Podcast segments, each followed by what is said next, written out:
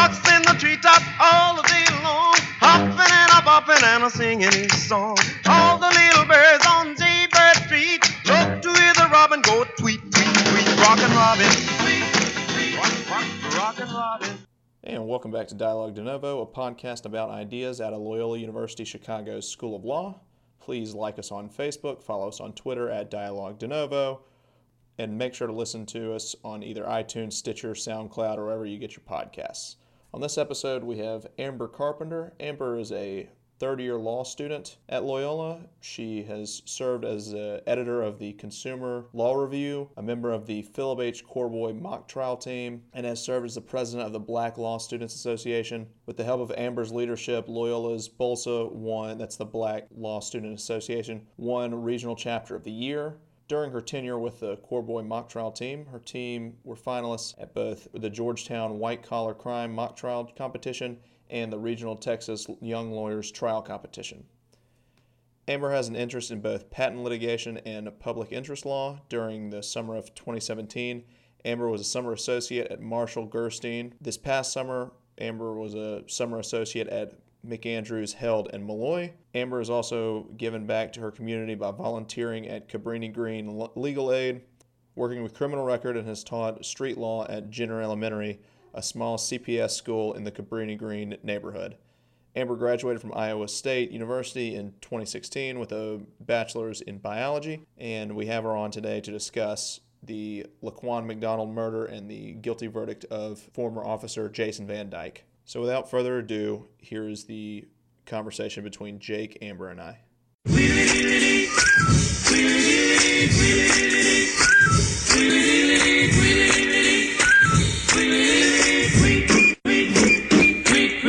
Welcome back to Dialogue De Novo. I'm Richard. I'm Jake. And I am late. And this week we have Amber Carpenter on to discuss the Laquan McDonald slash James, uh, I keep saying James. Jason. J- Jason Van Dyke uh, police trial. He just got a guilty verdict on Friday. Friday. And here we are. Amber, thanks for coming on. Yeah, thanks for having me. I'm excited, guys. So let's dive right in. Let's start. You said let's start in October 2014. Yeah. I You said. Just go through the chronology of it. Yeah. Um, so, October 20th, 2014, um, a 17 year old named Laquan McDonald was walking on the west side of Chicago down a street called Pulaski. Um, now, just a little bit of background on Laquan, because I feel like especially with this trial and the media of what they were trying to project him as.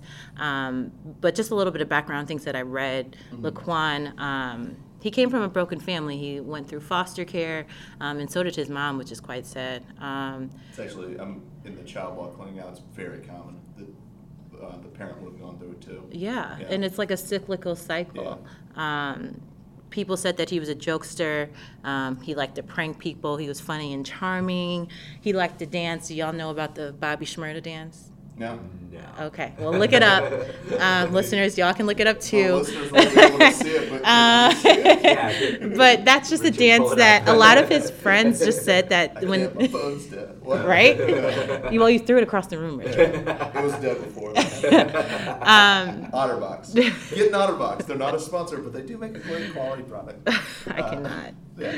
Um, Back on but track. All right, yeah. Like we said, we, we get off track. but Laquan was a jokester. He liked to joke around, have fun, um, and he also had, of course, uh, a juvenile record. Um, he had been in and out of detention um, about 17 times. Um, and again, this just goes to, I, I wanted to give that just background and context because it goes to like the cyclical cycle of people in these situations um, and, and, and how they end up. Um, so back to October 20th, 2014.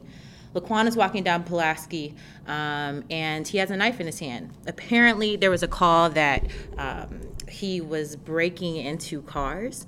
Um, so, of course, police are going to be called. You know, if you're breaking into cars carrying, a knife, of course, you can't do that. you cannot do that. So, it's no surprise that somebody called the police um, about this, you know, young boy who's walking down the street.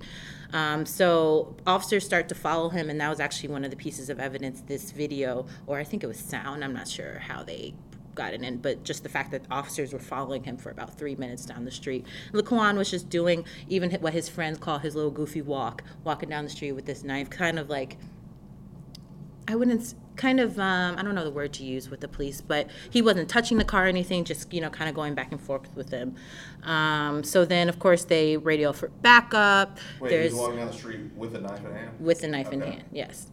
Um, he there was radio for backup in between. I'm not sure the timeline of this, but somehow in between this, he also um, slashed a police car officer's tires.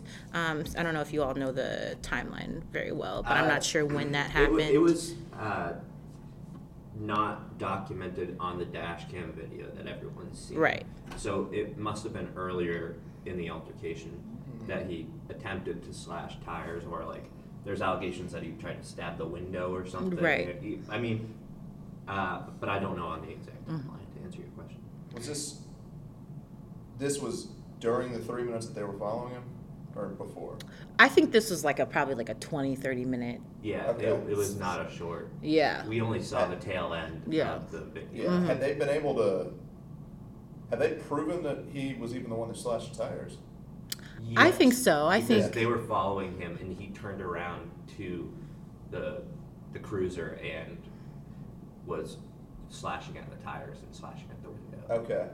Yeah, yeah. it's it's just, I think it would would be the same car that was that we eventually got the dash cam video Yeah. from, because I don't think he was successful in like popping the tires or anything Mm-hmm. like that. Yeah. So, uh, We just know that he like lunged at it like he Right. was trying to. right, right. Um, and so um, one of the police officers that was on the scene, or one of them following them, um, asked for a taser. So I don't know how that process works with CPD, but basically they like radio in if anyone around the area has a taser, and then the first one who's the closest will come. Exactly. Um, They don't just keep one in a cruiser.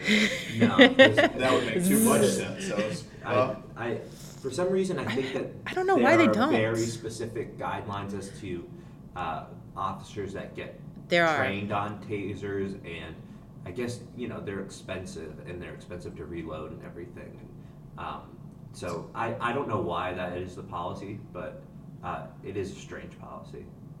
yeah. Because I, I, f- we, I would think, but the That amount of would be the- artillery that they have in those in those cruisers, you'd think that anyway. right, right. We can look into this, but Yeah. uh, it's I guess it's not a material fact to Yeah. what actually happened. I Right. mean, all we need to know is that All there right. was no one on scene with a taser. Right. All right, so they were asking for tasers. So they're asking for tasers and they're also asking for backup. That's when Van Dyke and his partner get called.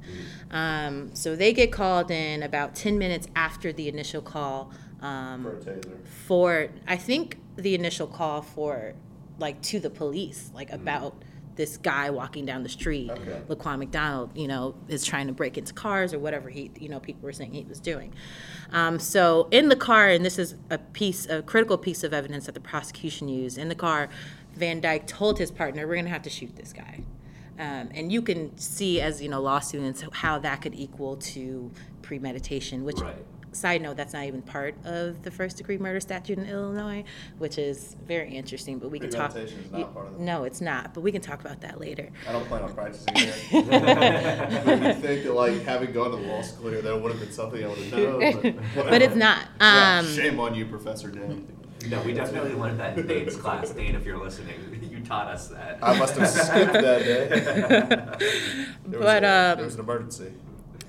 But then, of course, Overslept, right? this is kind of where the um, where the video kind of takes place. Come- you know, comes in. uh, comes in. So now um, Van Dyke and his partner have driven to the scene. Um, Van Dyke and his partner immediately get out of the car. Um, they yell at McDonald, who is now. Um, I, I really suggest you guys to go look at the video, but um, Van Dyke is across, I would say literally just across from McDonald, and they're on a street. Um, on each side of the street, on one of the sides, the side that the police are on, there's like a few establishments, like a Burger King. Um, I think there's some other types of establishments on that side, and then on the side that McDonald's was closest to, there is a fence. Um, so McDonald is on that side closest to the fence. He has this knife is in his hand. Um, Officer Van Dyke is continually telling McDonald to drop the knife. Um, McDonald does not do that and walks towards the fence, so walks away from Van Dyke and ignores his commands. Um, Van Dyke then unloads his whole gun, 16 shots, um, within six seconds. That's the thing, y'all. Within six seconds of arriving on the scene, Van Dyke has shot Laquan McDonald 16 times. Um, and if you look in the video, McDonald falls to the ground and Van Dyke keeps shooting and shooting and shooting. And McDonald's body is just moving every single time that a shot enters his body. You can see the smoke coming out of each one of the places where, McDo- where Van Dyke shot McDonald. Um, and then ambulance comes um, and he dies in the ambulance on the way to the hospital um, so that is Well, he was declared dead in the ambulance. My guess Yes. is he was probably dead before they got there. so that was actually a point of contention in the trial Really? Right, I remember seeing this. Uh, I mean, part of, a big part of it too is that he's on the ground at this point, like you said. Uh, Officer Van Dyke has unloaded his entire clip into Laquan McDonald, and nobody like even tries to render just Right. rudimentary medical service. Right. Like there's nobody who goes over to put pressure on the wounds Right. or anything, or uh, try to make sure that he's breathing. I mean, that's the most disturbing part. Well, I mean, it's all disturbing, Mm-hmm. Right. but it's the fact that people were just so apathetic after Yeah. Mm-hmm. the shooting occurred. There's no justification for that. right Yeah. the officers on the scene they try to say that you know by the time they walked up to mcdonald he was taking his last gasps of air I mean, I just don't Um, even know how you would know that. yeah like you're not a medical Go ahead. Is it, is it good? good. Okay. yeah it's not a medical professional but Some of them were trained EMTs. I think that's part of the police training, though. it is, yeah. Yeah. You, you you get trained in critical emergency Yes. care. Yeah. yeah. And that is actually, I have CPD's use of force. Um, It's also an interesting Policy? place to be in, because at that point, at that point, it's gone from being a, um, it's gone from being a arrest scene to being a, well, it is now the crime scene. So I don't even know what you would. I, I mean, obviously you attend to Laquan McDonald, but I don't know what you would do as far as do you, did they arrest him immediately? No. Van They Dyke? didn't- they No. didn't arrest him for like a year Yeah. until the videotape yeah, came out. let's get there. Okay. Let's Well, go- all right, let's- well, you let's- go. Sorry. let's you were go about in to touch order. on the on the policy, which I'm interested to hear about. Yeah, so um, I'll have to bring it up, um, and I can do that in a second. But there's a policy that at a certain at a certain point in time, the police actually do in fact have to render medical aid. Um, and I don't. I want to find that so I can tell you guys specifically. I wonder if that's. Um, I mean, I would. Uh, my thought would be is that uh, it wasn't immediately apparent to. I think. I mean, there are some officers who I'm sure were like, "This is messed up," but it's not immediately apparent that it's going to be a crime scene. And even if it were obvious, I mean, you still render medical care. Right. I mean, if I you walk, saying that. yeah, if you walk up on like a potential homicide and the victim is still on the ground breathing, Yeah. like you. You You make it not a gotta yeah. homicide if you can. Yeah. Right. Yeah. So, it, yeah. so the CPD's policy says that they may provide appropriate care. So doesn't say must. It says it doesn't say must, and we Yeah. all know about the differences between mandatory versus discretionary language. And the Yeah. word "may" is clearly discretionary, saying that the police don't have to provide appropriate care unless they feel the need to. So Right. that's a side side note. Um, so, um, should we continue down the line of the, the timeline that we're going Yeah, down? absolutely. Yeah. Um, so now it's October 20th, Laquan McDonald is dead. Um, let's talk about what the police did after this. So the police all had to write reports about the incident, and all of their reports were strikingly similar. Um, all of them said that Laquan brought his knife up, which we know from the video that that's not true. His knife stayed at his side the whole time. Yeah, it looked like he brought it, brought it out. Yeah. Yeah. But he didn't bring it up towards Yeah. police officers like the reports say. Yeah. Um, that he walked towards the police officers, which the the jury and the video says that that's not true. That he what's his name walked. Testified that he, that he, Van Dyke testified that he had turned his torso and started walking towards him, and that was odd to me considering, yeah, there, you can see in the video that's just not true. Yes, and that's what the jurors said. You know, in all their interviews, like he's clearly lying to us. Yeah. Um, and then also the saying that Van Dyke backpedaled and he like when Laquan ap- apparently walked towards him that he went back. That wasn't true. Mm-hmm. And then also that after Laquan McDonald, you know, first got shot, that he tried to get up and try to go towards the officers. And we know from the video that he just took this, laid there taking those 16 shots. Um, so those are all the things that these officer reports said, and we know contradicted the video. Also, there was lieutenants in CPD who were walking around with pieces of paper saying, "Hey, if you get asked about what happened on October 20th, this is the statement you should say." And it said all that language that I just said about bringing the knife up, about Van Dyke backpedaling, all those things. Literally, lieutenants were walking around giving people paper statements. Now, I'm not sure if this is the typical Were, of were they what. were they asked were they asked to give those statements as part of the official police report, or if the people in the news asked? I'm not sure about. Probably a subsequent investigation. I think Yeah. that all officer involved shootings have to be investigated by internal affairs. Yes, Right. they do. But I like if it was the if it were if they were given those statements to people in case that people at CPD were asked by the police or by the news, I would see that like this is our official statement. But if it's trying to screw with an investigation, yeah, it's I, I don't think it was that calculated in terms of the outward looking media because Right. I don't even think this case got nearly as much media attention until the video was Yes. Yeah. released. Absolutely. Oh, that's that's yeah, Mm-hmm. definitely. So that's kind of what was going on within CPD. Um, Rahm Emanuel, who is the current mayor of Chicago, but not for long because he um, recently said that he's not running again this is the for his reason. third. It is the reason. It's Yeah. clearly the reason. There's a few other people too. There's like the head of the the I think the sheriff is not run is has stepped down. I could and see a that. couple other very important, uh, very high up people have like either stepped down or said that they're not running for reelection. Yes. And i i- because of how bad they bungled Yeah. us, yeah. And that's another reason why Kim Foxx, our current state's attorney, is the state's attorney because Anita Alvarez, the previous state's Yeah, attorney, is a part yeah. of this kind of cover up.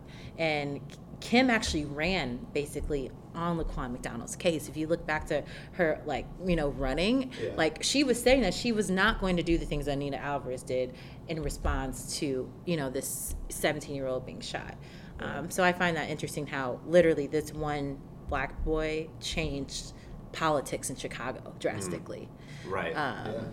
Yeah. Well, we hope it sticks, right? Right. Um, so Rahm, back to so he's the current mayor, um, and he was the mayor at the time. Um, he lied and said that he didn't know about the shooting for hours, but um, emails were released about right Oof. around the time that um, right those emails. Um, emails I've, were. never, I've never understood why politicians think that there's not a public record kept of what they do. I don't like that. that Or just like politicians very really misunderstanding what email is. Yeah. Like, like yeah, we're gonna read that stuff. Yeah. Um, but basically, What's the what were the guys' names that were doing the that had the affair in the FBI? Peter Strzok. Peter and Strzok and Lisa Lisa, Lisa Page. Like yeah. Why they they were texting on their FBI phones so that their spouses wouldn't see it on their regular phones.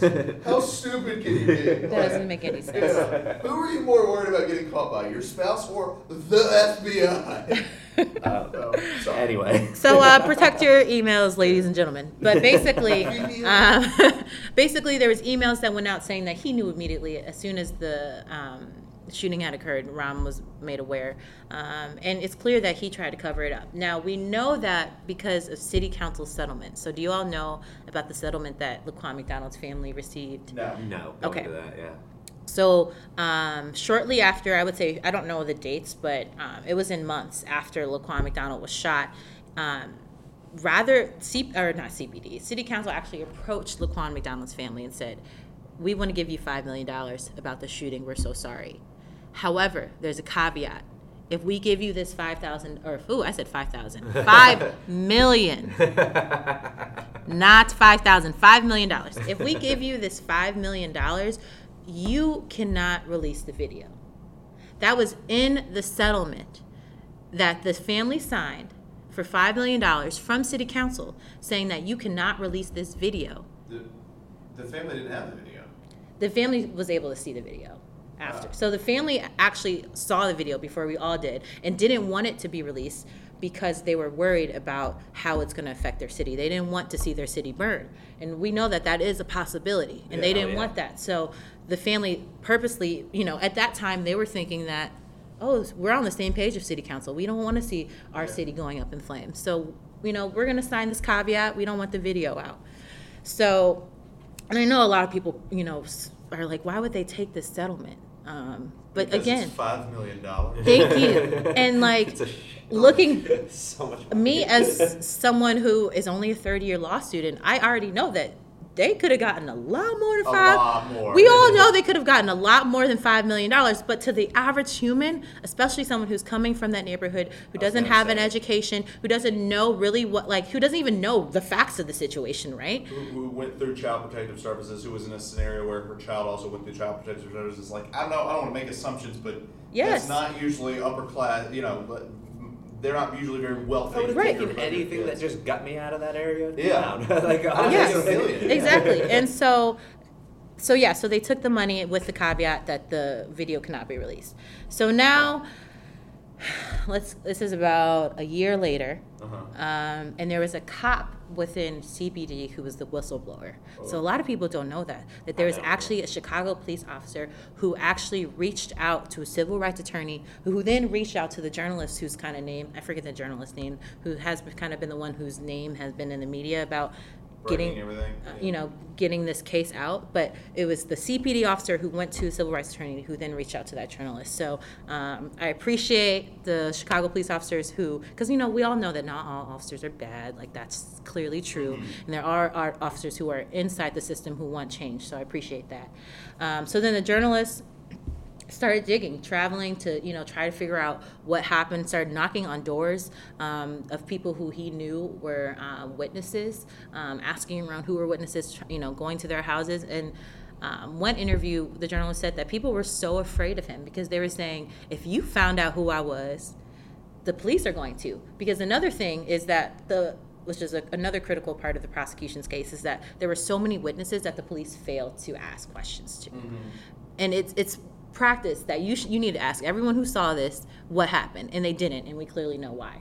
Um, and so this journalist went out and asked those people, and they were afraid because they knew that the police, you know, they they assumed that the police maybe would come back and get them or you know harm them if they found out that they were helping this journalist.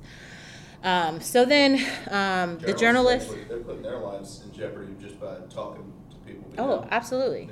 Yeah. Um, so then that journalist contacts uh, Will um, Calloway, who is um, a Chicago uh, community activist. You guys have probably seen his face on the news if you don't know his name.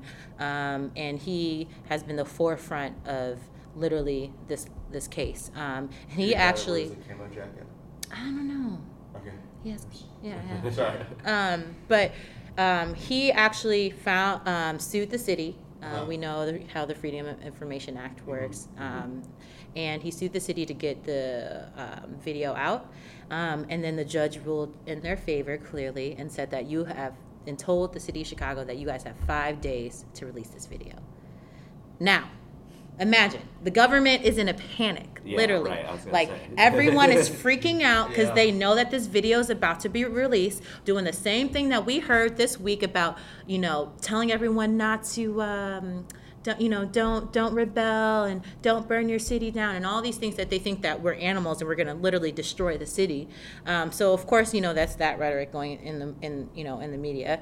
Um, Anita Alvarez, the past Cook County State's attorney, she charged Dyke with first degree murder before that um, video came out and hoping to um, try to decrease, you know, That's so scummy. the you know t- you know she was So scummy, she was yeah. trying to you know decrease anger and tension by saying, okay, guys, look, I'm going to charge him with first degree murder. All right, everything's Before cool. the video came out. Before Yeah, within this is five days. Oh god. That's so. That's like Just I'm let a guy walk I'm the guilty. streets for You can I'm see so you can see why Anita Anita Alvarez does not have her positioning. Yeah. You want to get brownie points after letting some guy walk around for Oh, a that's year. like the worst way you could possibly handle Yes. that information. So then Rahm also had At that point, you say we're launching another investigation. You don't go and arrest the guy because all it says to anyone is we've just been letting him walk. oh yeah. Yeah. Ah. No, for sure. Um, one more thing, Rahm also had these little secret meetings where he was calling important groups to City Hall to kind of like try to um, talk to them before the video came out. So he talked to activists who no one went. Will was one of those activists that was called, and he was like, "I'm smart enough to not go to this meeting." And then um, he also talked to black priests and um, pastors who were in on the west and south sides, um, and some of them came. And you know what he told them? He said, "Don't come to me asking for stuff. So don't come all the way to City Hall asking me for stuff if you're not going to try to defuse the situation for me." What does that even mean? Right? How you? So he basically said, "If you don't help me, I'm not going to do anything you ask for." Right? And so now reverends and you know pe- Because people that's are how government works. Right? So God, this is all within. I really hope there's another side of the story because it just sounds like everyone did everything exactly. I mean, there's I don't- probably information that I don't know, but I'm Oh, telling yeah, you the stuff course, that that, that like, makes that makes yeah. my blood boil. Because Yeah. so far, so far, it's just so bad. I did not know all these details. Yeah. And he, he basically, it's extortion. It's legal extortion. No. Don't ask me for favors if you're not going to do me this. Like, uh, And I guarantee, you know, he said it in a way that wasn't as blunt as the way I just said it, but Yeah. that's what he was insinuating Sure. during Yeah, the meeting. yeah. Um, so now, th- again, that's all within five days of when the judge ruled that that video needed to be released. Uh-huh. We're now on November 24th, 2015, almost over a year after Laquan McDonald was shot, is when that video was released to Chicago. And I remember that day. I remember seeing that video and being traumatized. I'm. It was near. I remember. I don't think it was on Thanksgiving or it was near Thanksgiving, um, and I just remember being traumatized. And that's something that a lot of people were worried about the video is the trauma That it's going to cause, especially on black and brown people who live in those neighborhoods, who go through this police brutality every single day of their lives. To see another black male die, six, you know, from 16 shots could be traumatic. Um, and that's something, that's a whole nother conversation about Yeah. trauma within our communities. Um, so there was protests similar to the ones that were th- this weekend on uh, Michigan Avenue um, on Black Friday. They shut down everything. Stores reported that they had between 20 to 40 percent lower um, income than they Because of normally did had because of the protests that were on Magnificent Mile. And if you don't know, Magnificent Mile is um, a street on Chicago that has all the really nice stores like Prada, Gucci, Right. um, and it's a big deal for on Black It's Friday. Locked away from the law Yes, school, it's yeah. Yeah, right. It's, right next to the law school. One of the most concentrated shopping centers in the world. Yes. It's also um, one of the. There's a very high police concentration here. I did not. It, it, um, I don't want to get into specifics, but I know somebody who is in the middle of. He's basically being being extorted by the uh, Farrakhan Nation Islam, Yeah. and he would stay at the Hilton right over here because of how well secured the Hilton is, because he was afraid of them. Yeah. I just want to clarify what you're saying, just so I understand. This area of the city has a higher police concentration. They- It's very yeah high Okay. police concentration. So, Right, like, because the they goal- want they want. I'll be honest. They Yeah. want these rich white women who are coming to shop to feel safe. Mhm. Okay. All right. Well, I mean, if there's so if there's actual statistics on that, I'd be curious to know what that is Yeah. in terms of policing of different neighborhoods of Chicago. Yes, Yeah, that's I- yeah. that's also a whole nother conversation. I don't know specifics. I just know that yeah he would stay at that Hilton. I think it's a Hilton over here because of how yeah secure the police Yeah. Okay. Okay. That make it makes sense. Like, I mean, it's I'm not saying whether it's right or wrong, but I mean, I've always thought that I observed more police officers in this area of the city, but I wasn't just sure if it was because I just spend more time here, so I mm-hmm. noticed more police officers. But yeah, I actually had a debate about this the other night, and I was like, I have no idea what the statistics are, but It's not uncommon. You know what the uh, response time? I lived in LA for a while. You know what the response time in Beverly Hills was?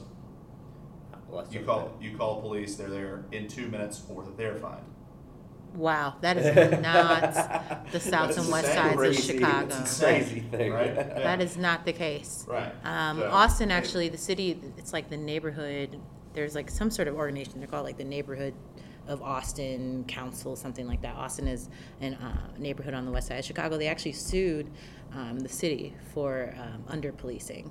Um, and that's another debate that is like a whole another Yeah. conversation about what is better, under policing or over policing. And I don't think that we have found that answer yet. right. Um, but the, it's definitely neither one of those are okay. Yeah, no, I'm, well, no. I mean, Yeah.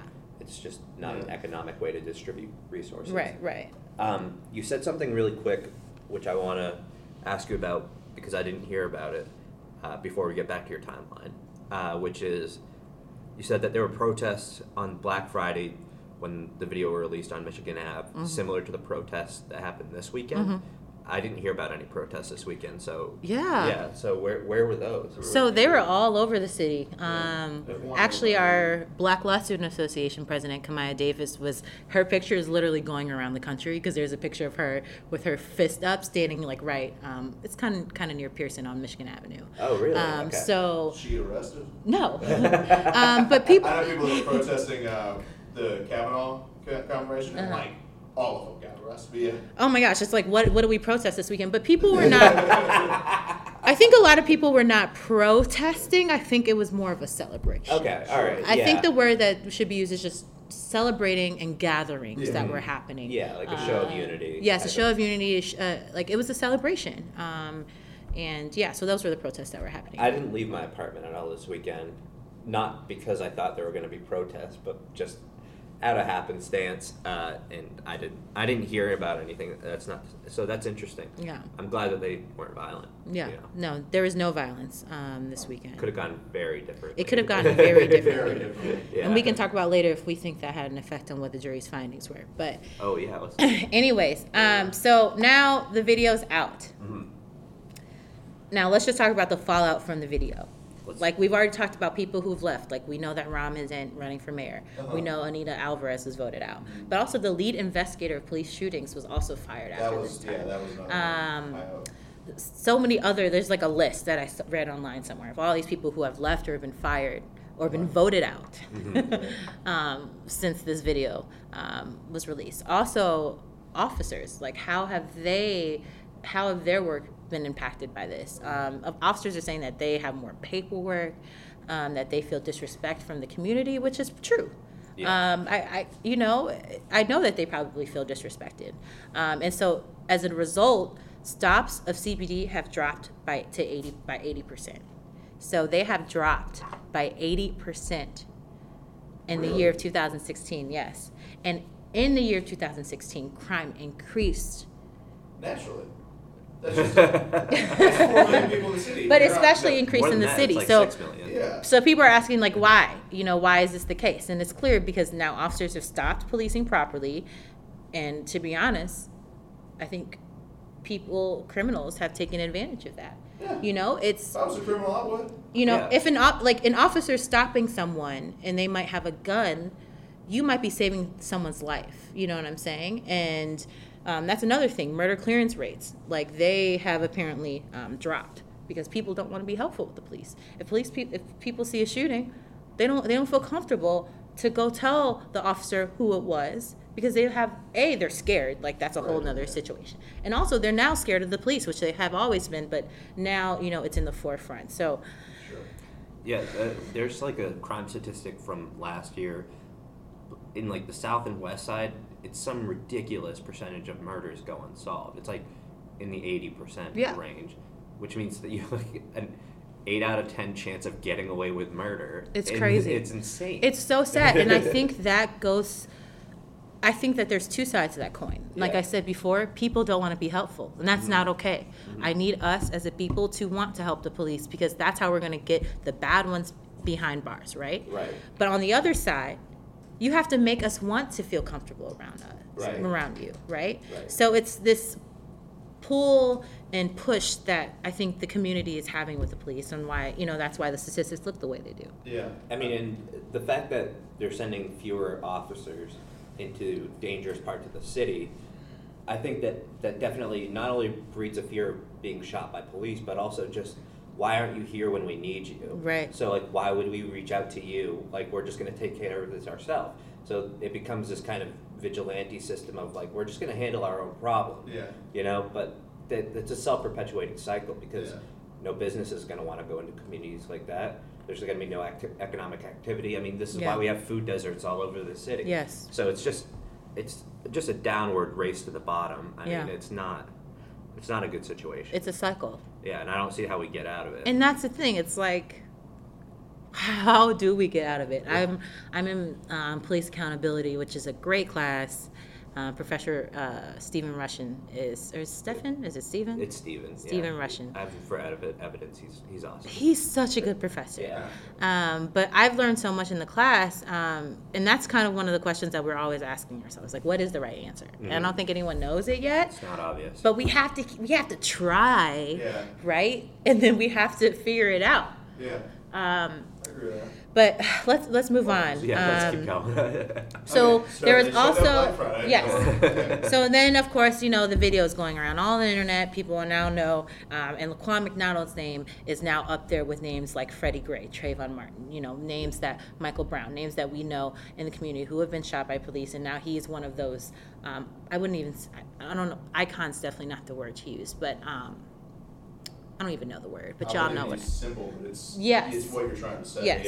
Yeah. Um, and so DOJ now Yeah. has taken interest in Chicago. Uh-huh. So under 1441, um, or 14141, not 1441. Um, this is a United States law that basically allows um, the Department of Justice to come into a state police department and figure out what's going on, and then basically make them give equitable relief or some sort of um, other remedy about the issues that they have. Yeah. And the only way that they can do this if they see if the DOJ finds a pattern or practice of unconstitutional behavior within that police department. Does that report come out yet? Yeah, so that report came out in January of 2017. That report came out. How can we make this story worse?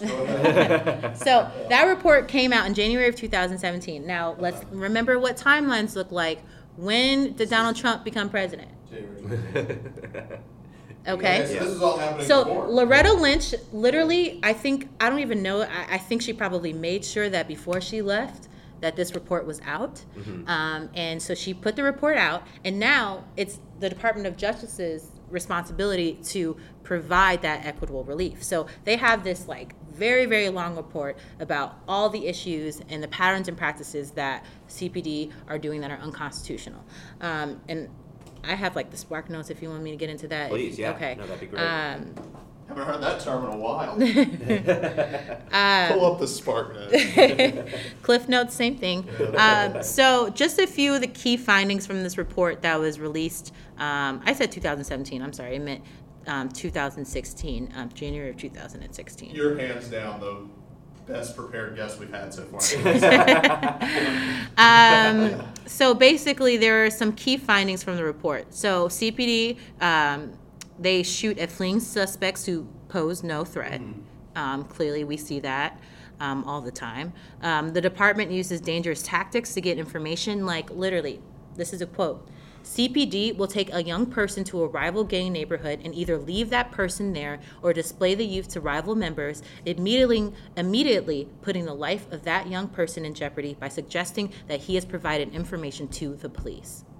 That is a That's- quote from the report from the Department of Justice about CPD. That That's one more time. the most heinous thing I've ever. So you want me to just tell you what? I didn't- I didn't hear so basically. CPD will take someone who that they've just questioned and drop them off in a rival gang neighborhood or leave them there and display display to the public that hey this person was just with us and now we're dropping him off and now you're putting that person's life in danger suggesting kidding. that he provided information to the police Oh my god.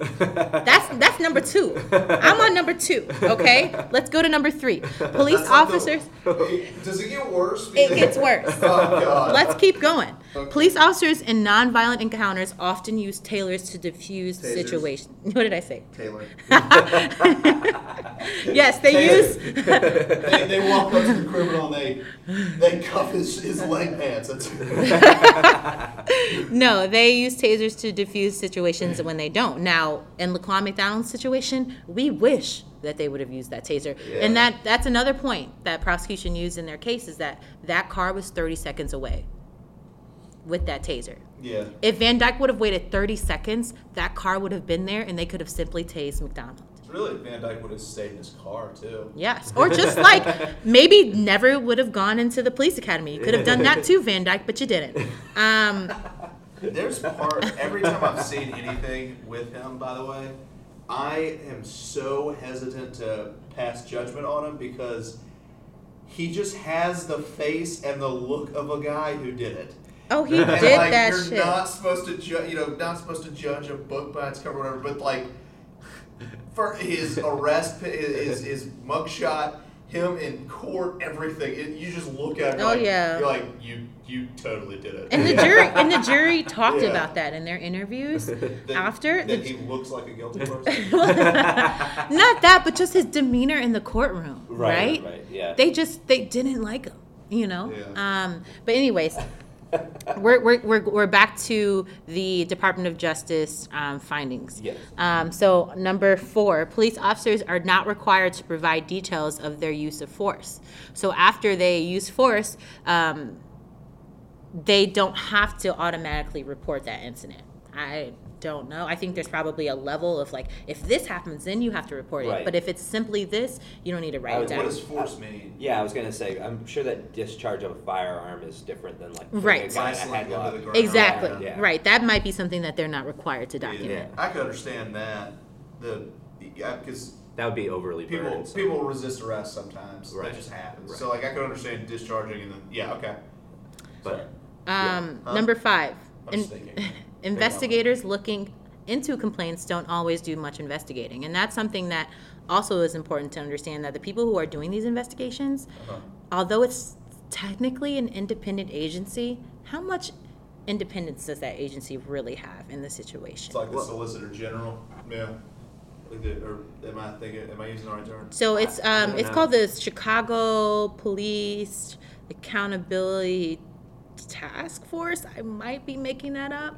Um, but it's Something some- close to It's that. something like that that Rahm Yeah. Emanuel has. He's also made a new one Oh, since yeah, yeah, since this since the Laquan McDonald issue. He's he's made a whole new one. So I think Okay. that's the name of the new one, or that might be the name of the old I mean, one. it's still I'm- kind of the question of, like you said, don't bite the hand that feeds you. Exactly. Yeah.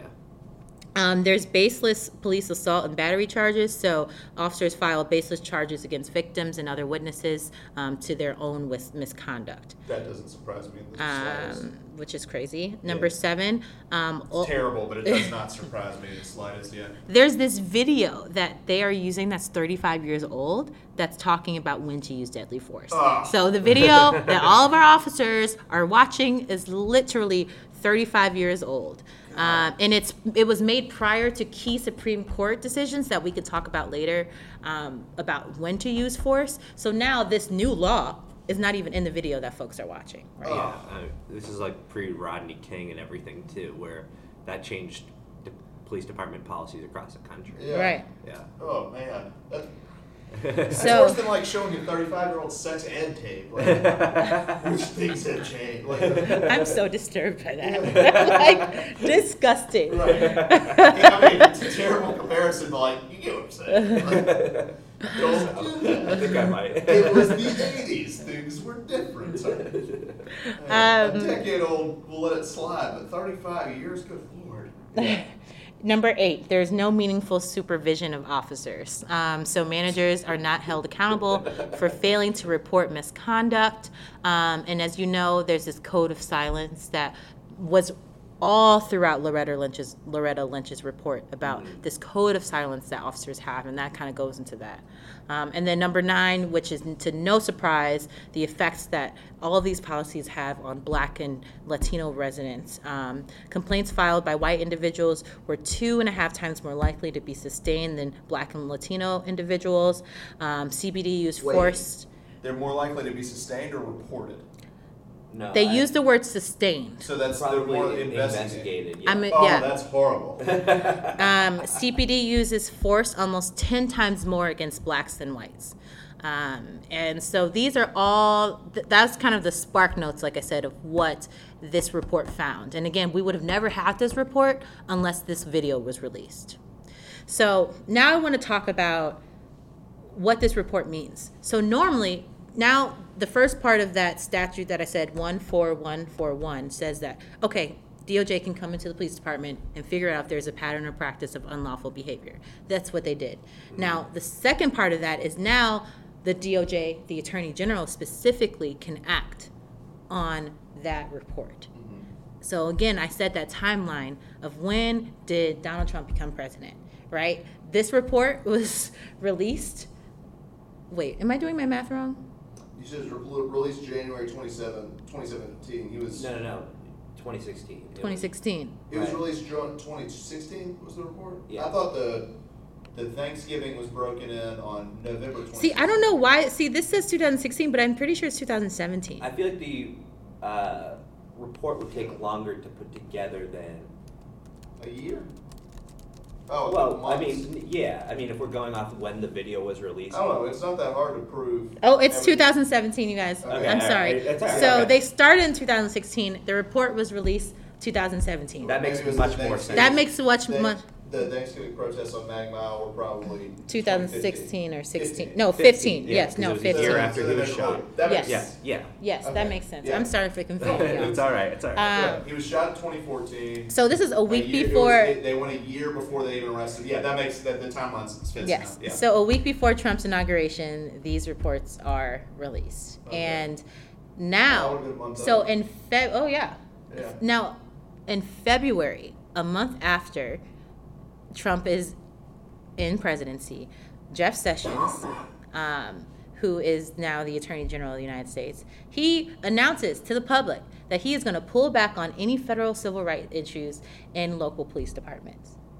Even though they've already declared that civil rights fall under federal jurisdiction. he announced in this little memo that he was going to pull back. Now, this is just a month after the report has been rele- released to the public. Had he been installed yet? Yeah. Yeah. 'cause That's It took a while to get him in. Remember, because that woman was in and she got, or Andrew, no, that woman got fired and then there was interim, I forget what her name was. Oh, no, that was the FBI. I'm wrong. yeah. That was with Christopher Wray when they fired Comey. There was McCabe and then I forget what the woman's name was and she leaked something and she got fired for that. It doesn't matter. Move on. Yeah. Um, I was thinking- okay, Richard. Thank you for I have that. hor- I have horrible So ADD. helpful. Uh, Um, As you can so, tell, I'm being an hour and a half late. yeah, y'all, he was an hour and a half late, but we're not going to talk about that. I- Don't cut this. Leave it in. I'm gonna buy you. I'm gonna buy you something, lunch, something. uh, Yeah. I feel awful. I like coffee. Um, so, You now. like steak with your coffee. Go ahead. I do. Um, so now we are in August of 2017. Um, so we're that's this was January. Now we're in August. Um, Illinois Attorney General Lisa Madigan filed a lawsuit in federal court requesting the judge to oversee police reform in Chicago. So because she saw a lack of everything, of Right. anything, Yeah. um, from the federal government, Lisa Madigan, our Attorney General, stepped in. Didn't she? Isn't she a Loyola grad? I don't know, but that's that'd be. Awesome. I think she is. Um, No, no, no. Or at least her daddy is. I'm not sure. But um, Eric hates him. Hates Mike Madigan and thinks it's so dirty that he made his daughter attorney general. Sorry. My roommate Eric Hendricks, which I probably shouldn't have just said his name, but whatever. But he he like he thinks Mike Madigan is like the dirtiest person. And if everything he tells me is true, he is the dirtiest person. yeah. I'm not really too. I don't know too much about that family. I just know that sometimes it's a little, little Yeah. cloudy. Loyola alum's Loyola alum, man. Is she a Like, uh, loyal alum? Did you see? Let's see. Yes, she is. Yes. Oh, Shout out to Lisa. Hey Lisa, Uh, Lisa, my. Come on the pod. right. You can come on my podcast, girl. Um, if you're listening, and you're probably not, I apologize. Okay, so basically, um, Lisa Madigan filed that lawsuit because she didn't see anything happening in the federal sphere.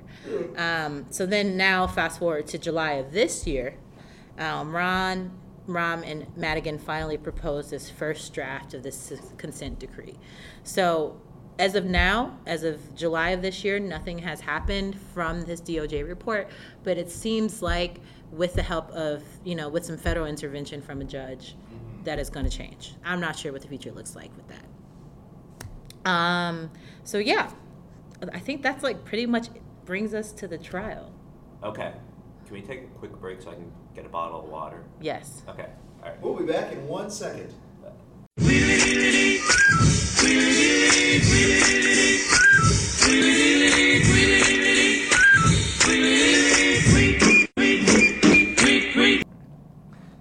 And we're back. All right, we're still here with Amber Carpenter. We're just about to get into the trial phase of the Laquan McDonald story. Amber, take it away. Yeah, so the trial started in September of 2018, so about a month ago. We're in 2018, right? Yes, still. Yep. like, s- never know. All year. I never know the years. Um, It seems like yeah. It seems like since Trump has gotten elected, everything's going both really fast and really slow. no, Yeah. literally. Yeah. I don't like. That was so long ago, but he's done seven things since then. Yeah. Do you guys know that meme of SpongeBob when he was like, have you seen that meme? Uh-uh. No. No.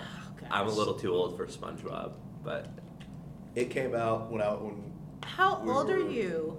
uh, I will be 27 in like a couple weeks. Okay, and you're saying you're too old for SpongeBob? It I was came like in middle school when SpongeBob SpongeBob. No, came it- out in '98. yeah, it came out when, I, when we were eight. I, I just remember watching the first episode and thinking, "This is stupid. This is never going to go Oh anywhere." my God. And I never watched it again, and I was sometimes I'm wrong. That was That was one of the few times Richard was wrong. Was really, really wrong. No. SpongeBob is great. Okay, Uh. so anyways, I feel like SpongeBob meme. But anyways, so let's talk about the key parties in the trial.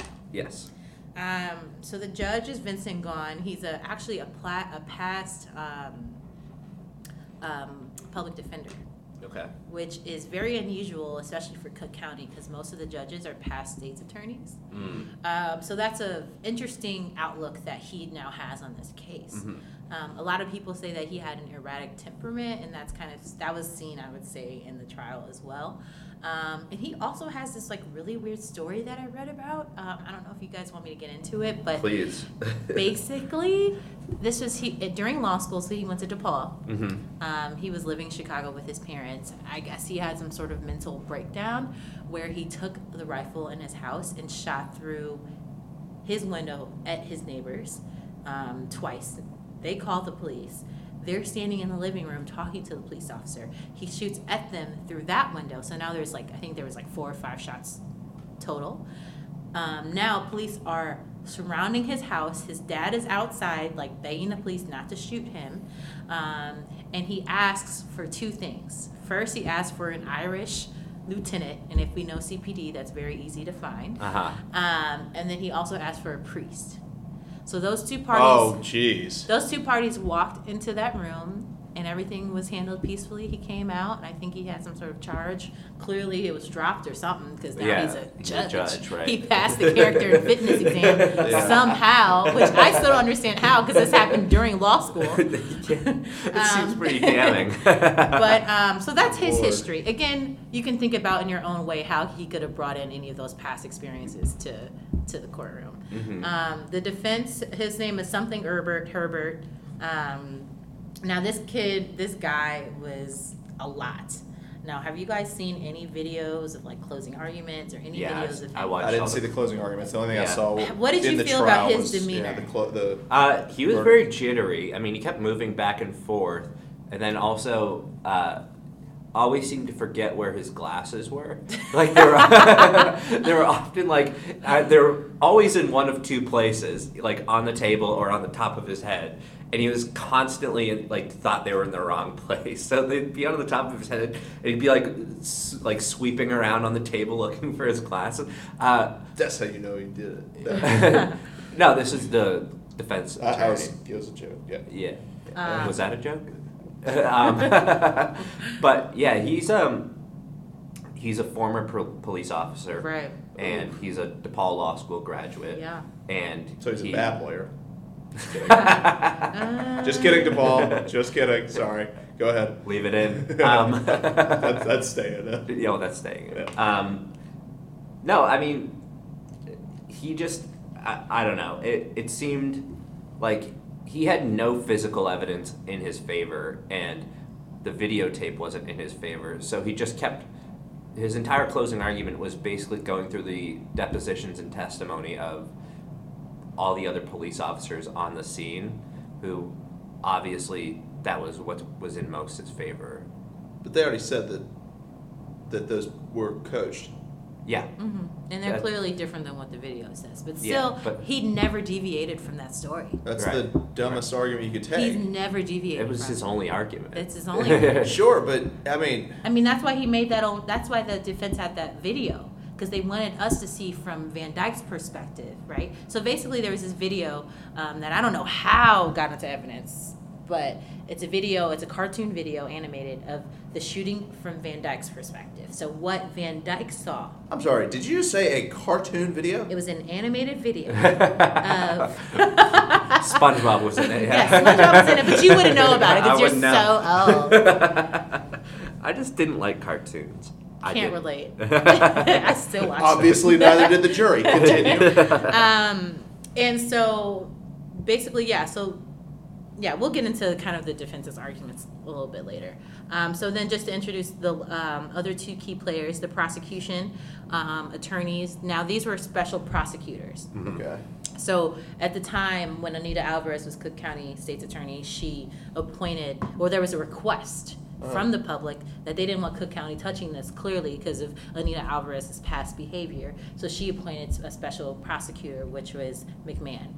Um, and there is him along with a few other prosecutors, um, but he was the lead one. Um, he's from Kane County, which is a southern county from here, um, Cook County. Um, and there's a lot of pushback because he was this white boy from the suburbs, right? Like, what do you know about Chicago? What do you know about Laquan? How are you going to be able to do this? Um, and he clearly did a good job. Yeah. Um, and then the last key player, um, the jury. Um, there are 12 jurors total. Um, one was black, three were Lati- Latino, one was Asian, and eight of the 12 were women. Um, yeah, so that's kind of the, the key players there. We, Richard and I were talking earlier just Yeah. about um, the fact that there was only one black juror um, and like how that could have affected things. Um, They definitely, yeah. The he definitely tried to use the defense attorney definitely tried to use peremptory challenges in order to have fewer black people on the jury because that's it's a it's illegal, but so you find another way to Yeah, do the- it, but that's Yeah. The Batson Yeah. rule would Yes. prevent that. yeah. Yeah. But he, I, it's if that was the makeup of the jury, and where was the jury pulled from? Cook County. Cook County. Then come on, Yeah. like he clearly. So Yeah. he used all 5 Isn't so it- yeah, the it- attorneys have five in Yeah. Cook County. He used all five of them, and they were all people of color. So he So- had to make up some excuse, like he kept saying things like, "Oh, they're from the West Side," or "They're from," which are all legal excuses. You can say Right, right. geographical areas um, for it to pass, like you said, the Batson challenges. But um, I mean, it's a gross move, uh, but like in terms of just defense strategy, that's exactly what No, any that's of exactly- any of we any of us all- would have done that. You no, know, and that is, and that's what the law is, and that's what you do. Yeah, Uh, yeah. You, you literally have to, like, a lot of people don't get in trouble anymore for preemptory challenges because Right. you would have to be a very dumb attorney to be like, I don't want him on the jury because he's Latino. Yeah. I don't know that the Batson rule has ever been used to like actually sanction an attorney. I mean, it's, It had to have been if it was made, It- right? well, okay.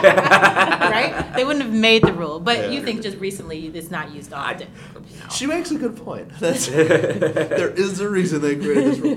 But okay, so so he he challenged 5 Mm-hmm. black jurors, and so now there's three three Latino, one One one- Asian, one Asian, one, one black, black, person, and then and that would be seven white people. yes. Okay, so that's that alone because I think it's isn't Chicago basically a third Latino, a third black, a third something white, like that, somewhere yeah. around that. So yeah, that alone you, you're showing that you're, it's not a regular sample. Yeah, and I and I and honestly, at first I was a little worried because you also might know that there was a um, a woman who was in the police academy who was on the jury, okay. um, and they kept her on, right? Mm-hmm. Um, which I was confused on why the uh, prosecution didn't use a peremptory challenge for that, but um, they kept her on, and I'm happy about all of those things because it's going to help us in the future, right? People can't turn around and be like, "Well, they only did that because it's a jury full of black and brown people, and they only convicted him because of this." Yeah, you know, right, right. and, you know, we don't it- have an OJ situation here. and We brought that up too. we talked about that, which is true. And we how- all know it yeah. happened, so that's that. Oh, But- and how on the thirty for thirty, the those documentaries that they like they had jurors say that yeah, that's why we let them off. Like, Right. wait a minute. yeah. right, and look at them now. Yeah. Um, but Look at them now. so okay, so now we've kind of talked about the key players. Um, do we want to go into just like arguments that we heard from each side? I or? think that would be helpful Yeah. for the listeners. Yeah. Okay, Let's do it. so we can start with prosecution. So prosecution always has the burden of proof in these cases. So they have to prove um, by an unreasonable doubt, that's the burden of proof, that um, Van Dyke um, intentionally. Beyond a reasonable doubt, not by an unreasonable doubt. Oh, That's very different. Yes. Yeah, it's very clear. This is not. They don't have to prove in an unreasonable manner. Yes. Beyond all reasonable doubt. Yeah. Yes, yes, yes. Yeah. um, that Van Dyke shot Laquan McDonald um, under first degree murder. Um, and they also had um, 16 charges of aggravated battery and one charge of official misconduct, which basically is like a police officer in the color of duty broke the law knowingly, blah, blah, blah, blah. Um, so basically, they were just trying to prove all those things. Um, they used witnesses who um, were who saw the shooting that the police failed to um, interview, which I think was good for them because it shows that police, you know, again, were not doing what they should have been doing. But on the other side of that, defense won a motion in limine, um, which is um, basically a motion in limine is like an exclusionary um, motion that you can exclude evidence.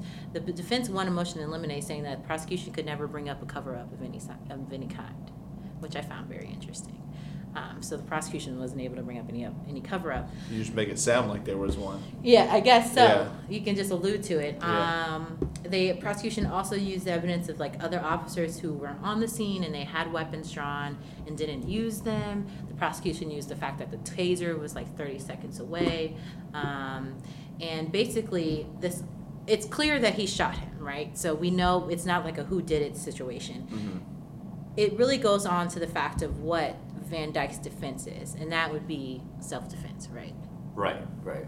and defense of others. Mm-hmm. Um, so basically, self defense within a police officer is all about what a reasonable police officer at that time would do. You cannot look at like hindsight bias. You know what I'm saying? You have to look at what a reasonable officer in that situation would have done. You Yeah. can't look, you know, back and saying, "Oh, well, he shouldn't have done that." Right. Um, and that's something that that standard does in fact help officers Sure. um, because they are in high pressure situations. And looking back, it might be different, but in that situation, whether or not that person was unreasonable or not. Um, I just want to Yeah. clarify for the listeners the difference because we touched on this a little bit between first and second degree, and this is what you're kind of talking about. Like, so the elements of first degree murder in Illinois is you have to intend to kill or do great uh, bodily harm, and but there, that's different from premeditation right. and there's no mitigating factors. And then the second degree would be like, yes, you believed that you had to, uh, that you had to do great bodily harm or kill, but that belief was unreasonable. Right. So uh, that's going to clarify the verdict when we get there. Yeah. And they actually, prosecution, not until I think the day before closing arguments, that's when they did like tell the jury, like, you guys can do second degree if you want, but we're, we're looking for 1st Mm-hmm. Um, I think it's a smart move. so they the whole time they were saying first degree, first degree, first degree. Right. Um, yeah. So again, Van Dyke was trying to say, you know, a reasonable officer in my situation would have shot Laquan just as many times as I would have done and would have done the exact same thing. Now, he used officers, he used psychologists, all of these things. Um, all these people were witnesses on the stand for defense trying to say what a reasonable person in that situation would have done. Um, clearly, I mean, it's my opinion that a reasonable officer would not have shot somebody 16 times, six seconds of getting to the scene with a taser being 30 seconds away when you could have simply radio in how far the taser was Yeah. before you even got out your car, but you failed to do that, and that's not reasonable. And honestly, the jury clearly believed that, you know, or didn't believe. Does that And go into it, or is it just the shooting, not the jumping out of the car? I'm sorry? Does it is it just the the shooting, or does like the whole the events leading up to it, him driving up, him jumping out of the car? I think everything leading up. everything up. leading up. Yeah, then, then it's impossible to claim that that's what a reasonable. He he wasn't acting reasonably, but I mean, so the one part of the defense there were that, cops that were following him. Like you can't. That's a hard claim to make. Yeah, sorry. that uh, I mean, so I used to work on the fire department, and I know a lot of police officers, and I have an idea of like what their training is like. So the one part of the defense that I was like, okay, maybe a little bit, is when they were demonstrating with like live people in the courtroom, uh, what a person with a knife can do. Oh my God, can we talk about that? Sure. How d- was that even how did that even that little reenactment come into court? Like I am so confused on why prosecution did not object to that.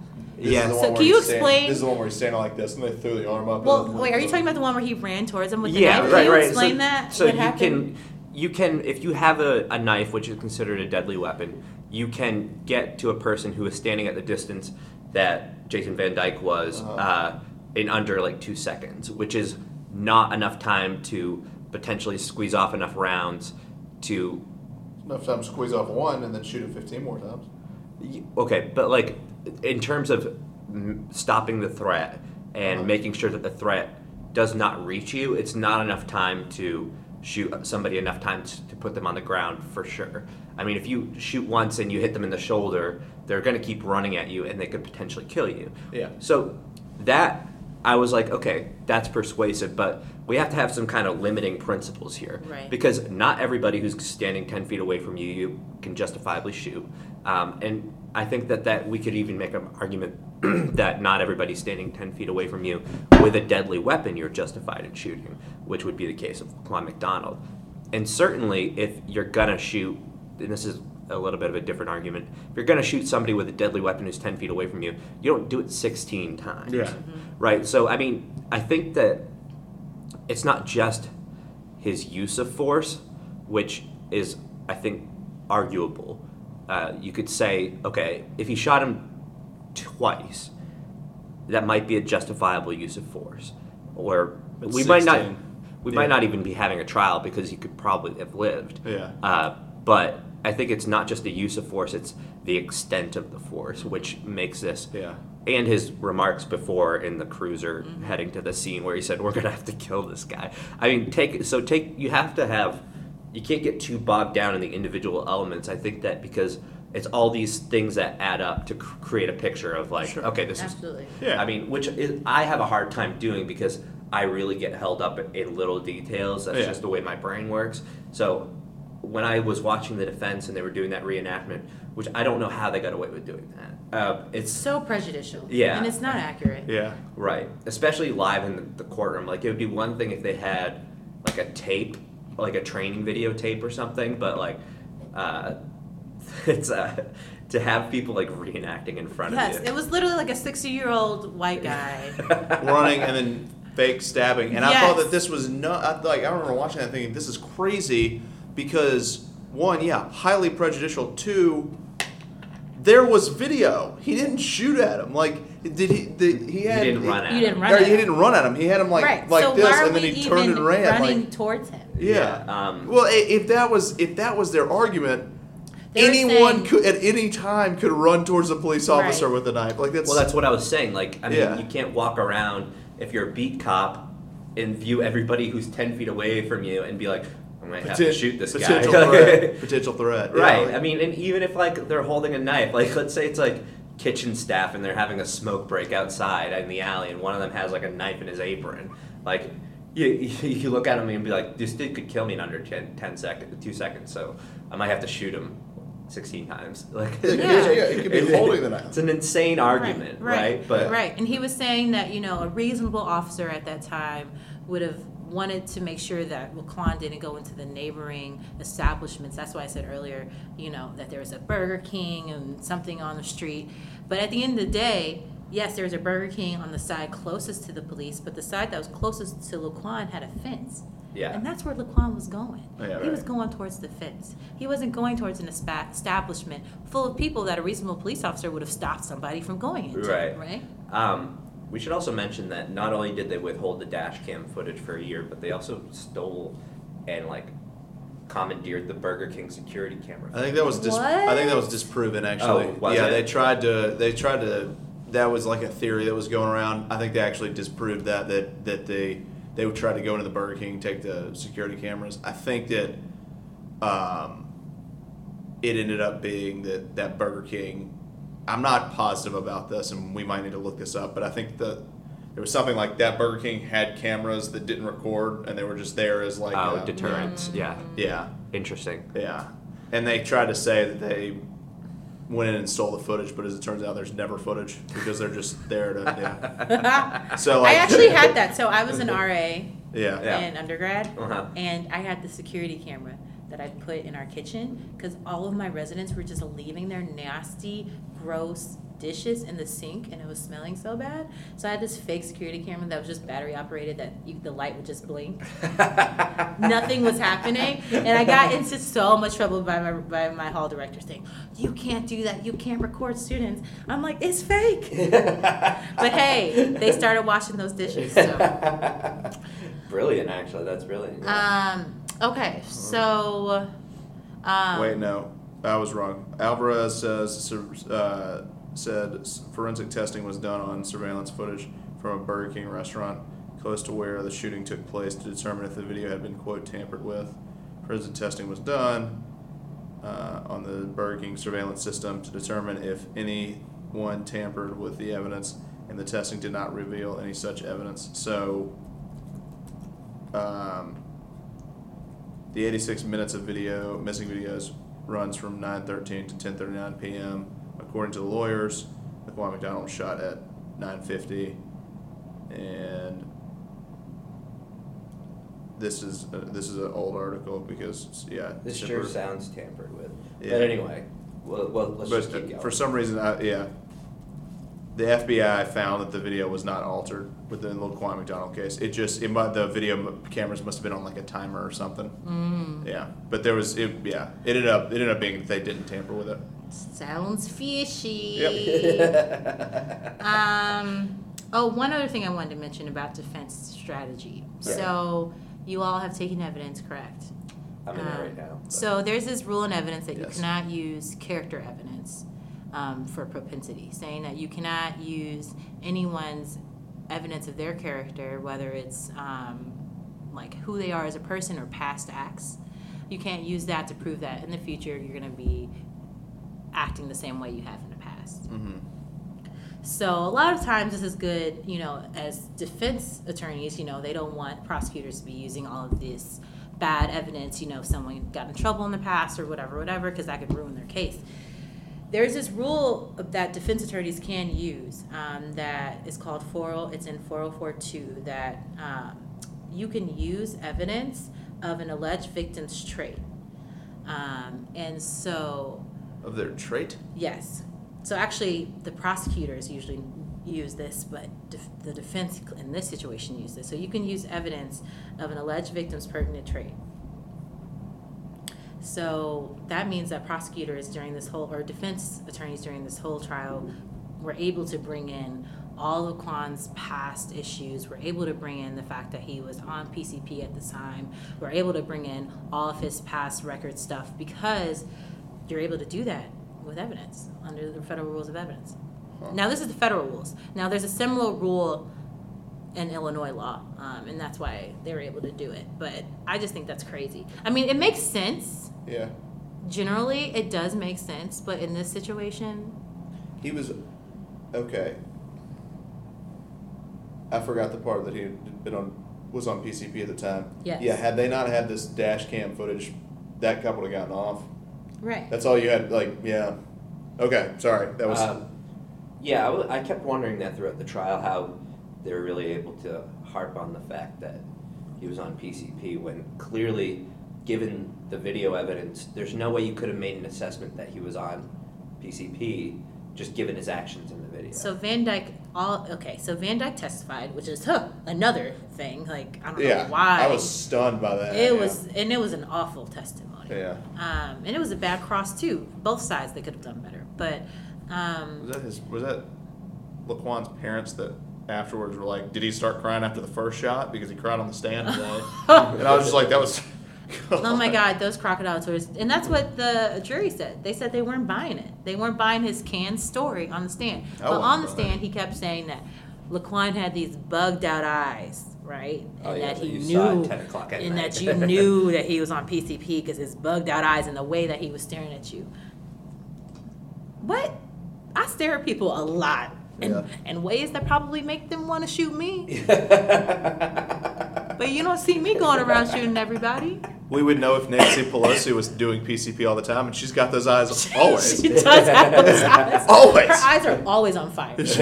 always I'm like, do they get dry often? Like, Yeah. does she need eye drops? Alexandria Okay, okay, yeah, she's got it too. Oh yeah, she does have it too. Yeah. um, but yeah, so um, that's kind of what defense was arguing. Um, do you guys have any other things you want to add about like arguments that folks were using? Uh, no, I just I saw like slight. I saw some of the testimony from him. I thought it was nuts that they put him on the stand, but I saw his testimony and it was just so coached and so you could clearly tell like tell that this is the and the raw emotion that he was trying to show was clearly disingenuous. That I, I didn't understand why they would have even put him on the stand. I mean, you got to know when you have a bad witness. Yeah. right? I mean, even if he was telling the absolute truth, he just came across as disingenuous. I mean, and he was so emotional on the stand, but then sat there stone faced when the verdict was read. I was like, what is this guy's deal? I don't know. Like, if there's one moment where you should show a little emotion, it's like, oh, I'm going to jail. I Like, think uh, his attorneys before they went in were like, "You're guilty. They're they're gonna find you guilty. You need Yeah. to you need But to his start." attorney, his attorney, when he found out, was like, yeah, so I was like, oh, so this must be news to you though, uh-huh. because he did like do. I did a whole shake. the of my attorney, head thing. yeah, Yeah, the right. attorney, might, the attorney might have been faking it though. Yeah. True. Like the You're attorney, right. yeah, the attorney do, acts theatrical so that him sitting there stoic isn't showing any emotion in, in case for appeal or something like that. But I think he would have been like, "Look, I think we've got a guilty verdict. You need to start preparing yourself and do not show any emotion when they read down the verdict." You know what? That's true. Because when I didn't make homecoming queen in high school, my mom worked at my high school and she told me. It's the exact same thing. Yeah, Yeah. yeah, Yeah. I'd say those are identical situations. basically the same situation. I was angry when I didn't get homecoming. Queen. yeah. So um, basically, the jury wasn't buying it, um, and we know that by the verdict. Which Yeah. should we just dovetail into yeah. that? Okay. Yeah. So the verdict was he was guilty of second degree murder yeah. of what was it 16, 16 counts of aggravated assault, Battery. ba- aggravated battery with a firearm. Yes. That's it. Yeah. And then And then the not guilty of the official misconduct. what ha- what needed to be done to get official misconduct? So apparently, it's like I think the mens rea issue of it and the lack of intent. So basically, there's this like intent that you have to have to break the law, Okay. and and I agree with the jury. I don't know if it was proven during trial that he had an intent to you know break the law and policies of Yeah. you know Right, blase right. blase blase. Um, In that case, if you were just trying to mitigate the sentence, his defense attorneys might have done a pretty good job. Because I don't know how long he's going to go to jail for, but uh, I've heard that it's ga- that by law the aggravated assault has to run concurrent. Those oh, that's counts- run concurrent. Yeah, that I was- didn't know Wait, that. Yeah. Who who'd you hear that from? Hold on. Because I did not think they I were was gonna reading the concurrent. sentencing guidelines, and it seems a little bit more. Because the category four, uh, category X and one have to be um, consecutive. And here, go. You, you, you All right. Well, my understanding was because he had aggravating factors that he was also convicted of, include like the second degree murder charge, that there was more leniency on the sentencing, um, and the fact that it was with a deadly weapon that caused serious bodily injury, uh, that that would be another aggravating factor that would allow the judge to sentence consecutively. I mean, because with the minimum sentencing for second degree and aggravated battery, Yeah. he if if they run concurrently, I'm pretty sure that the uh, It says here mandatory consecutive reads as follows: consecutive terms, mandatory. The court shall impose a consecutive sentences in each of the following circumstances. Number one, when one of the offenses for which the defendant was convicted was first degree murder or a class X or class one felony, and the defendant inflicted serious or severe bodily injury. So was second degree murder class X or class one? uh, Really? yes, yes. Okay, so it's It's uh, so it's obvious that the second degree and the aggravated battery charge yeah. charges have to run consecutively. But the question is, does ass- uh, assault, I mean, I'm sorry, aggravated battery with a deadly weapon, I think that that would almost have to be in a different class than just aggravated battery. Yeah, I think it get, but then it gets into the act. Was it 16 separate acts or was it one act?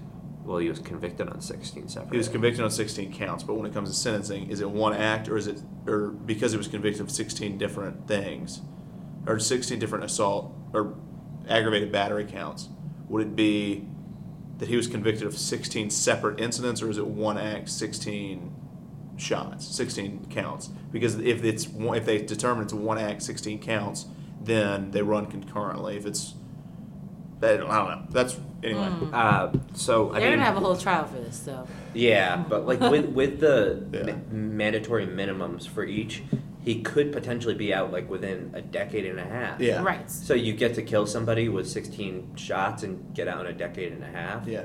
I think he's gonna. I. I think he's gonna do eight. I say eight years, max. Honestly, I, that's how I feel about If it. they I, if they go cons- concurrent, or if they go consecutive, it's a minimum. If they go consecutive just on the aggravated battery, it's a minimum ninety six. So I think he's looking eight because it's Yeah. wait. So for second degree, it's four to twenty yeah, or probational, which Yeah. is something people don't know that he could get probation. uh, yeah, but I don't think that that's going to happen. He gets probation. The city goes. The city goes nuts. Absolutely bonkers. Yeah, Yeah. because it's the whole verdict is basically nullified. Yeah. He hasn't done any time served. He's been out on bond. Yeah. Right. So Yeah, which they revoked. Yeah, they did revoke, so he's Yeah. in jail right now. yeah, but the trial starts at the end of the month. Yeah, it for- starts on Halloween, which is kind The of trial. the trial for the Spooky. sentencing. the sentencing. Yeah. Yeah, it starts on Oh. Halloween. And then aggravated battery, six to thirty. Still Right. clearly not probational. So I'm like, oh no, he's doing eight to twelve. If I- if Yeah, if, they what- run concurrent. yeah, if we figure out the concurrent versus yeah, second I think so thing. too. I think. I think he's gonna 10 do about eight yeah, to I would- 12, was thinking ten to maybe- fifteen, but yeah. Maybe do half. Actually, he's gonna get. s- Okay, that's what he's gonna get sentenced to. and Maybe actually do half of whatever If that you is. uh, with good behavior. you, That's that's crazy to me. That like he spends less Not to time in me. jail for killing Laquan McDonald than Laquan McDonald got to spend on Earth. Wow. That's crazy. say that, but that's the society how that old we was- live in. How old was Laquan McDonald? 17. Yeah. Well, no, he spent more. I'm go. I'm. I'm sticking to the detail. That's. It's not an important point, but he he would spend less. But McDonald would have been alive more than he would have been. That's exactly what I Yeah. said. He spends less time in jail Yeah. for killing Laquan McDonald. Yes. than Laquan McDonald has spends been on- alive. Yeah, well, then I misheard you and I got that point wrong. It was a, it was a, it was a dumb. Wow, Richard a- is wrong. It was a dumb detail for me to harp on. Richard's Is still waking Richard up. wrong? Still Richard's waking up, Still damn waking up. Um, Uh, But I don't know. We'll see. I mean, the jury initially, uh, which I find interesting, seven initially said not, or seven initially said guilty, three said not guilty, and two said undecided. So I'm all, I'm thinking about those five total that were like kind of not sure what changed them. I don't know. They got there in less than a day. You know, I mean, yeah. that was a quick turnaround. Yeah. And off the bat, you know, seven. yeah. That's more than half of the Right. jury were trying to convict him. right. Um, which I think is interesting. And apparently, all the interviews that I've heard, the, the jury members say that they've all exchanged numbers and had this like mutual respect for each other. Oh, they're buddies. Oh, Yeah, yeah. They have a Slack. Oh, that's and- they have like a group meet. No, um, I think that would be illegal if they had a group meet. Probably. um, especially during trial. One of the jury um, members were saying like someone was reading the paper next to her on the train, and she had to get off and go to the next train. Mm. You know, um, Yeah. because you know they can't. You're not allowed to like Yeah. have Yeah, any right. outside Yeah, information. Right. Right. Um, but yeah, the police union has already said that they're trying to appeal. So that's interesting. That, yeah. I think we already knew Uh, that it, this was going to. I knew that they were going to try to appeal the second they got the Ha- guilty. How that do the you fraternal think- order? Yeah. Yeah. Yeah. How do you think that's going to play out? appeal. Yes, I didn't follow the case close enough, so I don't know. I just don't know what they would appeal on. Right. Right. Yeah. It has to be something raised right. during trial in order to for it to be appealed. So Mhm. w- I don't. I'm not sure of many of the. Police immunity? Uh, You can't. would've You can't get immunity for criminal. Only civil. Yeah. Really? Yes. Hmm. And even if that was a viable de- defense, it would have had to been asserted at trial. Well, yeah, yeah. Yeah. I think they would have asserted that at the beginning in the in limine. So I don't know. We'll see. I mean, there definitely going to be some sort of appellate brief that we'll be reading. So. Yes, yeah, definitely. right. Uh, I don't know. Uh, we'll have to we'll have to wait and see, because I can't see where new evidence would come up in this trial. I can't see. I don't remember there being any serious objections that I They on the find def- that Burger King video. on the defense's part. Right? Yeah. I mean, that's the craziest thing is that if, if it existed, the cops would want it because the Burger King was behind Jason Van Dyke, so that would theoretically be an angle from his perspective, and they wouldn't have even had to Better make it- than this yeah Than than the Dashboard. the. SpongeBob video. Yeah. Yeah, I don't know how, you, how the hell that got in, but Yeah. anyway. so, uh, is there more that you have? No, I just mean, think that this is like a really important case for Chicago. Yeah, let's talk I'm- about the the, the effect of this. Yeah, I'm so excited um, about the effect because I think that now people feel better about being black people in Chicago. And I know that might sound crazy, but it's just, I think people are going to feel like now officers are going to be held accountable, right? Mhm. Um, This is one of the first times that one of these cases has gone to trial Yeah. and there's yes, been a conviction. Yes, Yeah. this is like I think it- not only big for Chicago and Yeah. Illinois, but for the whole nation, Mhm. right? I think that Chicago is going to be, although you know we all know how jurisdiction works and can't really take this situation and apply it to other other counties and stuff, but still, I think Chicago is going to be this. Um, I don't know, not I don't know the word I'm looking for, um, but just a place that we can look to see that this happened and this worked, and we Mhm. can hold police accountable, uh, police officers accountable for their actions, um, and it's going to be okay. And yeah, so I'm I'm happy about the about the verdict. Yeah, I mean, I think going off what you said, that this definitely provides a template for how a community could approach something like this, and uh, and by that I mean the the arrest and the trial, not the stuff that happened in the intervening year between that. But uh, I think that this shows that it can be done.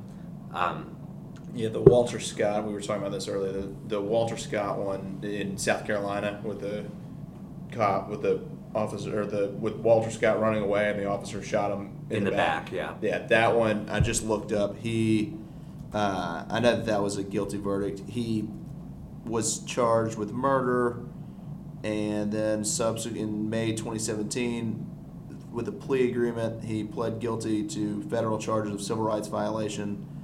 Uh, in return for his guilty plea, the state's murder charges were dropped, and in December 2017, he was sentenced to 20 years in prison, with the judge determining the underlying offense was second degree murder. So the sec, so the the civil the state charges were dropped, the federal charges were upheld. So that was uh, and that the when you see the Laquan McDonald video, it's in the Walter Scott videos. They're both very obvious that because there's a there's been a few cases where it, there's a gray area. These are very obvious. Like and especially what's the who's the guy and was it St. Louis Botham Jean? They broke Oh, that was uh, Texas. Texas, yeah, Dallas. Went into his apartment. She said it was. She thought it was her. First off, nobody mistakes their apartment, but she thought it was her apartment that she'd gone into. Yes. And then shot him dead. And then the local police. That was one of the things that I'm. I'm proud of everyone's reaction to it because I haven't seen anything when they when the police department released the whole. Uh, they saw that he was growing marijuana in his Yeah. apartment, and everyone was like, "Oh, so that's okay that you broke into his apartment and killed him." Oh, yeah, I Yeah. mean, I think. That- and then and then said you thought it was yours, and that was that. And everyone that I've heard, every pundit I've heard, left or right, has been like, "That is not an excuse to That's act how she it's did." crazy. Yeah. Yeah, I mean, the left is obviously concerned about the the race and the civil rights components, and then Yeah. the people, the conservatives that I've been listening to, who commentate on that, they're like, "You can't come into my private property and kill me." oh right, Yeah. like these two. Yeah. so like everybody, like but everyone's mad. Yeah, Regardless, everyone's mad, and everyone has something different that they can add to the injustice of the Yeah. narrative. Um, That's the that's where I'm really liking the conservative commentators that are like, "You're allowed. I don't give a damn what you do in your apartment by yourself. I don't care if he was growing forty pounds of weed. If he wasn't." threatening my life. You can do whatever the hell you want in your apartment. Yeah. And that's where the libertarians are coming in. They're like, this this guy, this woman's got to go. They- Yeah. This is this is one of the most obvious cases of shootings I've ever She's seen. been she's been charged, right? Yeah, Um, and her name's Amber, which is really gross. Sorry about oh that. God. Yes, so- Tarnishing a good name. Yes, no, no relation. So I think that this case was really important, Laquan McDonald's uh, case, because I think that this is the beginning of maybe having a little bit more accountability. Because at the moment, we're kind of painting in these broad brushstrokes, like only the most heinous and obvious cases are the ones that Getting the guilty verdicts. yeah, right. So I mean, it only through time and more practice can we refine our ability to go in and, and see instances of uh, misconduct and, and be able to identify the hallmark traits. So I mean, Yeah. you have to start broad and then you can get more narrow and exacting. And I think so. so I, it's a good step forward. I obviously agree with the verdict. Um, Yeah. even though I am usually sympathetic to police officers, but uh, in this case, it's just so obvious and so disgusting. And I mean, I I, I think that there's uh, good things to come. Hopefully, the city can start to heal. Mm. Yeah. And I think that there is definitely a correlation between police brutality and then also community violence. I think that once we start having a better relationship with police, we're going to want to be policed. And Yeah. we're going to want to help the police. Yeah. Mm-hmm. And that means that violence will decrease. Mm-hmm. But right now, there is no connection between the community and the police. Mm-hmm. And it's all bad vibes. And until that, it, that relationship gets better, we're still going to have awful violence in our communities. Um, so I'm really hoping that, like you said, that, that this does really change our community. I do too. I think that's a positive note to end on. And on that, Amber, thank you for coming on. Thank you so much. Thanks for having me. He rocks in the treetop all the day long, hopping and a bopping and a singing his song. All the little birds on Jaybird Street look to hear the robin go tweet, tweet, tweet, rockin' robin, tweet, tweet, rock, rock, rockin' robin. You've been listening to Dialogue De Novo. Until next time, thanks for hearing us out. Dialogue De Novo is produced by Richard Leibovitz and Jacob Rome. Executive producers Richard Leibovitz and Jacob Rome. Supervising producer Michael Kaufman. Technical producers Richard Leibovitz and Jacob Rome. Edited by Richard Leibovitz. Audio mixed by Richard Leibovitz and Jacob Rome. Music written by Jimmy Thomas. Music performed by Bobby Day. Dialogue De Novo is a Loyola University Chicago School of Law student initiated capstone project founded by Richard Leibovitz and Jacob Rome. Technical production made possible by SoundCloud. Copyright 2018.